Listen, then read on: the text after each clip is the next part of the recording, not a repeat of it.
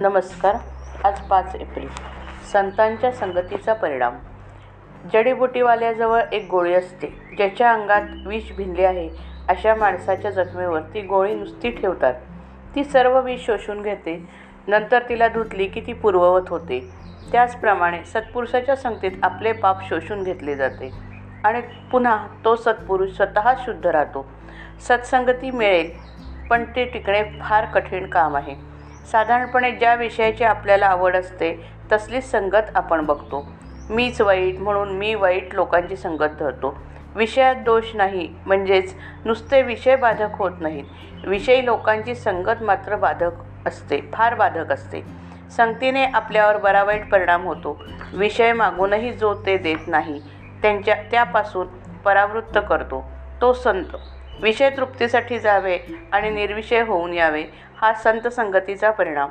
ज्याची संगत केली असता असताना भगवत प्रेम प्रकट होते तो संत जाणावा. अशांची संगती केव्हा होईल ही तळमळ असावी. विषयाची गोडी फार पण तो सुटावा असे वाटू लागले म्हणजे भजन पूजन करणाऱ्यांची संगत धरावी. वाईट विचार मनात आले की नामाची जोड ठेवावी. आपला सर्वाठाई भगवत भाव वाढू लागला. म्हणजे संतांची प्रचिती येते. भगवंताच्या लीला पाहणाऱ्यांचा खरा आनंद पाहणाऱ्यांनाच खरा आनंद मिळतो. म्हणून संत नेहमी भगवंताविषयी सांगत असतात. ते जे गातील तो संगती तो संगीतातला रागच समजावा. तुकाराम बुवा नुसते विठ्ठल विठ्ठल म्हणत पण त्याची गोडी आपल्या गाण्यामध्ये देखील नाही. खरोखर संतांना आपल्याविषयी इतकी कळकळ असते.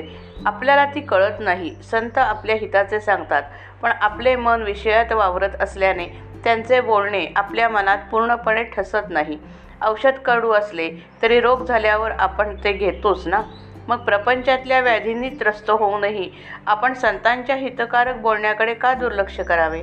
ज्याला भगवंताचे अधिष्ठान आहे त्याचे कडक बोलणेसुद्धा कोणाला लागणार नाही. अत्यंत निर्भयता हा संतांचा पहिला गुण आहे. कारण सर्व ठिकाणी मीच आहे ही भावना झाल्यावर भयाचे कारणच उरत नाही. आई पण सगळे जसे सगळीकडे सारखे त्याचप्रमाणे सर्व संत एकच भाषा बोलतात. संतांनी मिळवलेले पद मिळवण्याचे साधन आपणही करतो पण त्यांचे करणे त्याचे त्यांचे करणे निसंशय असते. तर उलट आपण नेहमी शंकाच व्यक्त करीत असतो. डोळ्यात खुपणारा खडा काढण्यासाठी त्यात कोणी लोणी घाल त्यात लोणी घालतात. त्याने तू न खुपता खडा बाहेर बाहेर पडतो आणि डोळा थंड होतो. त्याचप्रमाणे संतांची वाणी गोड मऊ हितकारक असते तसे आपण बोलावे. आपली भूमिका थोडी तयार असल्यास सत्संगतीचा परिणाम होण्यास वेळ लागत नाही. श्रीराम जय राम जय जय राम.